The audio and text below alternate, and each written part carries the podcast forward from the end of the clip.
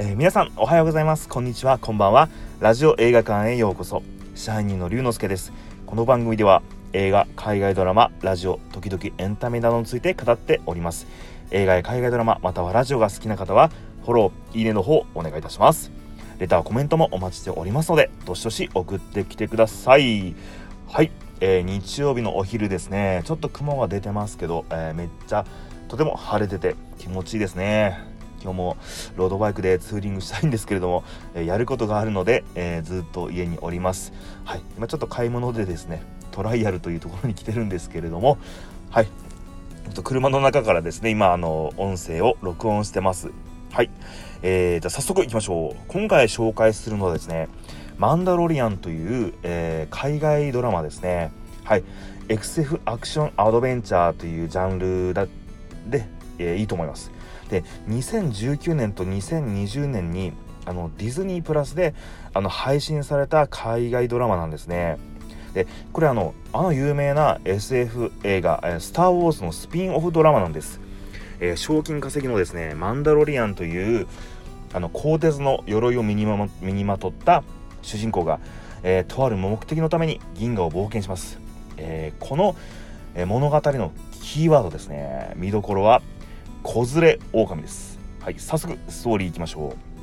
時系列はですねあのジェダイの期間から5年後えフォースの覚醒の25年前にあたります、えよくわからない方のためにちょっと補足説明をしますとこのジェダイの期間という物語は、えー、1970年代に一番最初に「スター・ウォーズ」が公開された時の、えー、3部作、えー、要はダース・ベイダーを倒して銀河に平和が戻ったという、えその5年後からのえー、物語のスタートですね。そしてあのフォースの覚醒、えー、ここ最近ですね新しく「スター・ウォーズ」はまだ3部作作られましたけどその連続3部作の最初フォースの覚醒確か2015年の12月に公開されたと思うんですけど間違ってたらすいませんその25年前、まあ、ちょうどこの2作の中間あたりに、えー、物語の設定、えー、はされてますね時系列的にですね。で、えー、賞金稼ぎのマンドロリアンはですねとある獲物を、えー、確保する依頼を受けるんですね。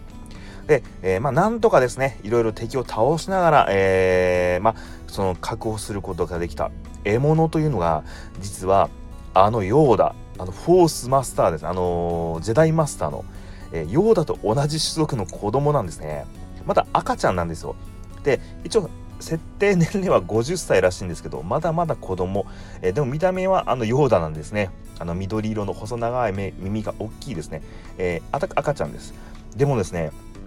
恐ろしく強いフォースをですね発してるんですよ。でこのマンダロリアンは一度依頼主に渡したもののなんかこう愛着愛情が芽生えてしまってですね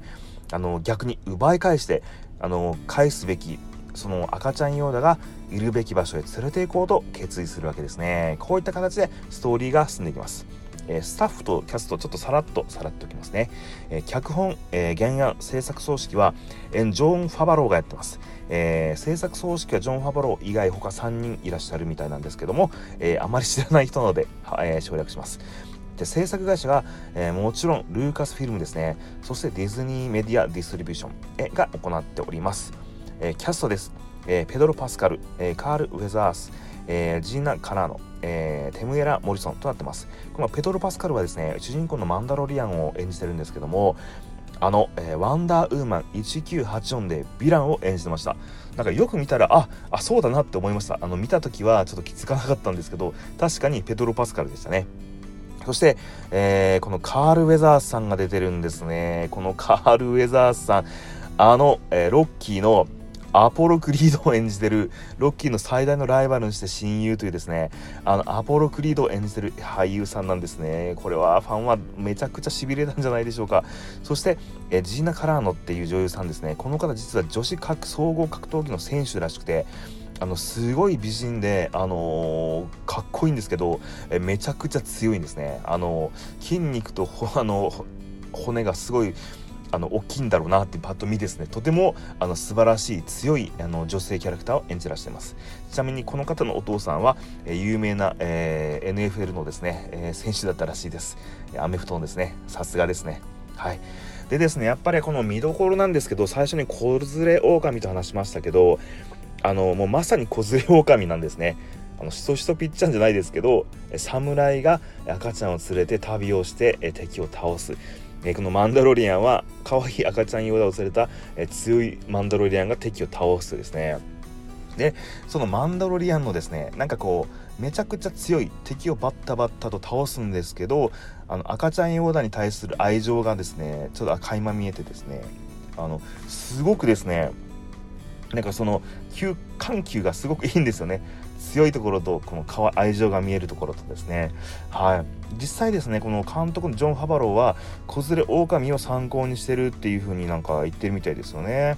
で、えー、激しいアクションの中にもですねそういったあのー、なんか可愛いベビーヨーダの存在もあってなんか見てる人を安心させてくれるんですよね。なんかいいですよね。そういうのですね。やっぱ激しいアクションなんか残虐なシーンだけではなくてなんかこう笑いの要素も取り入れていろんなファン層を、えー、獲得できるみんなに共感できるような物語作りになってるのかなと思いますね。あのベビーヨーダは間違いなくマスコットキャラになっていくと思うんでですね、まあ、多分これからたくさんグッズ関係とか出てくるんじゃないかなと思いますね。あとまああのこのマンダロリアン人間臭さもちょっと素敵なんですよね。あのめちゃくちゃ強いんですよ。あのガンマンみたいにまあドラえもんののび太くんみたいに、まあ、100発100中のガンの腕前、え、格闘技持ってながらなんか人間の弱さとか結構強い相手だとあのボコボコにやられちゃったりとかするそういうなんかもちろんマンダロリアンは設定は人間なんと同じなんですけどなんかこう普通のですねなんか私たち地球に住んでる人間と同じような弱さもあってすごくなんか親近感を覚えますよね。でこのマンダロリアンですねやっぱり海外ドラマすごいなと思うところはなんで映画にしないの？というぐらいのクオリティがものすごいんですよね。えー、なんか本当に1本の映画でも全く問題ないぐらいの、あのーまあ、クオリティ、まあ、CG だったりセットだったりですね。すごいな。あと「スター・ウォーズ」ファンにはたまらないと思えるような演出とかキャラクターいっぱい出てきますんで、まあ、絶対ですねこの配信聞いてる人は、まあ、マンダロリアン見たことあるよって言ったら大体「スター・ウォーズ」ファンの人も多いと思うんですけどもう見てると思う思いますね。でですねやっぱり1話が短い30分ぐらいっていうのはすごくあの見やすくていいですね。でこの「マンダロリアン」の実はものすごい高評価であのゴールデングローブ賞に確か何かえっ、と何いくつかの部門でノミネートされていたと思うんですけどあの物語の展開が早くてストーリーめちゃくちゃ分かりやすいんですよ。だから原作の「スター・ウォーズ」見てない全く見たことないよっていう人でも全然楽しめるところがすごいなと思いますね。はい。あのすごくシンプルです。なんか複雑な人間関係とかミステリー要素とかなくてあのパンパンパンパンと進んでいくし分かりやすいんでとても楽しいです。あの極端に言うならあの朝ドラぐらい NHK の朝の連続テレビ小説ぐらい分かりやすくて話が、えー、なんか展開が早くていいですね。あとこの「スター・ウォーズ」作品ですね。今続々とスピンオフ作品作られてますよね。あのローグワン。2016年にやったローグワンも私多分「スター・ウォーズ」の作品の中で一番好きなんですけどこのローグワンマジであの面白いんですよ。あの確かこれ「スター・ウォーズ」のエピソード4、まあ、劇場公開された一番最初の作品につながってくるんですよね。そこにうまくリンクされるように作ってあるんでこの「ローグワン」は本当にまあ面白いっていうのとあと3年ぐらい2年半ぐらい前に公開された「ハンソロ」ですね。えー、2年前だったかな。2年前ぐらいです2年半3年弱ぐらい前に。あのハンソロハリソン・フォードを演じるハンソロの若かりし頃の物語ですね。あの、まあ、これもすっごい良かったんですよね。もう分かり まあすごく良かった。で実はあのこの「スター・ウォーズ」にですねオビワン・ケノービっていう重要キャラクターが出てきます。あのルーク・スカイウォーカー、まあ、主人公エピソード C56 の主人公のルーク・スカイウォーカーの師匠このオビワン・ケノービの、えー、スピンオフドラマも作成がされてると。でエピソード123123の方ではユアン・マクレーガーが演じてましたね。はい。だからちょっとイワン・マクレーガー出てくるかどうかちょっとわからないんですけどこのオビワン・ケノービ絶対ディズディズニープラスであのあると思うので、えー、絶対見てみたいですね。で本当はスピンオフが作りやすい世界観ですよね。あの無限にできるんじゃないかという。もうスター・ウォーズは本当に魅力的なキャラクターとかあの登場回数少ないけどコアなファンがついてるキャラクターとかいっぱいあるんでですね。もうこれからどんどん楽しみです。でこの「マンドロリアン」も今シーズン12配信終えてシーズン3の制作も決定してると、えー、もう今ファンもですね待ち遠あの待ち遠しい、感じになってるんじゃないかと思います。はい。このですねマンダロリアンシーズン1、2は、えー、絶賛ディズニープラスで配信中です。えー、皆さん、めちゃくちゃこれ面白いんで、ぜひ見てみてください。はい。このマンダロリアン見るだけでもディズニープラス入る価値あると思います。はい。で、ちなみにですけど、このディズニープラスは、実はアベンジャーズシリーズが全部見れるんですね。この確かディズニー、あのーアベンジャーズを、まあ、MCU を作ってる、えー、映画制作会社が確かディズニーの傘下に入ったんですよね。だから全部今見れますんで。しかも今あのマーベルのスピンオフドラマ今ワンダービジョン皮切りにどんどん新しいこの映画ともリンクするような設定で作られてるんであのめちゃくちゃおすすめですね。あの皆さんディズニープラスぜひ入ってみてください。ちなみに私はディズニープラスの回し物でも、えー、何でもないのでですね安心して入ってみてみてください。はい、えー、本日の上映はですね、ここまでとなっております。えー、皆さん最後まで聞いていただいてありがとうございました。龍之介でした。